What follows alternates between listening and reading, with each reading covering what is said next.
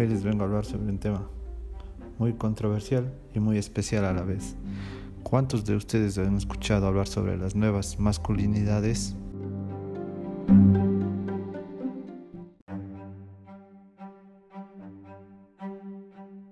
Este concepto nace para explicar el papel que tienen los hombres en la equidad de género.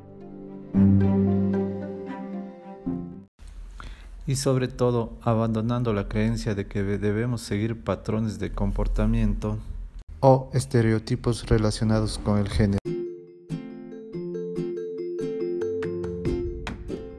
Una nueva masculinidad supone renunciar a los privilegios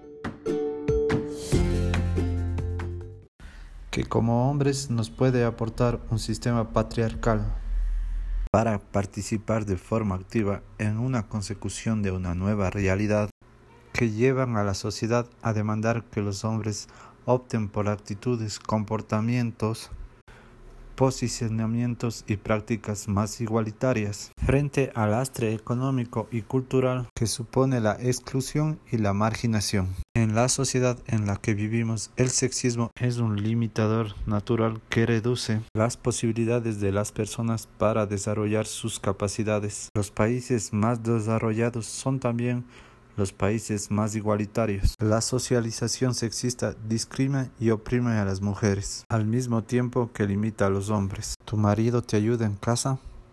No llores, pareces vieja.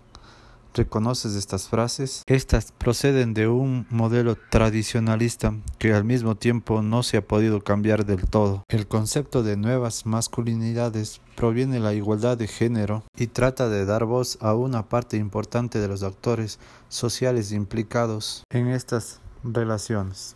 Es así como funcionan estos patrones de comportamiento. Cuando una mujer es insistente, se le dice que es terca, mientras cuando un hombre es insistente se le dice que es tenaz. Por otra parte, cuando una mujer demuestra su sensibilidad, se le dice que es sentimental. Mientras tanto, cuando un hombre demuestra su sensibilidad, se le tacha o se le cataloga como afeminado. Por ello, es importante que se promueva la construcción de nuevas masculinidades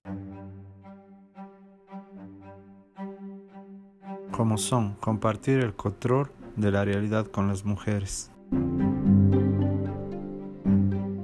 Luchar por disfrutar de su trabajo y su hogar por igual. Compartir las labores domésticas y el cuidado de sus hijos e hijas. Agruparse con otros varones para promocionar cambios en sus actitudes convencionales. Promover la no violencia en sus hijas e hijos y entre otras personas oponerse al machismo y sobre todo reconocer los problemas que éste ha traído en las relaciones interpersonales. No considerar la homosexualidad como un peligro para la masculinidad. Ser contrario a una educación sexista y homofóbica para los hijos e hijas.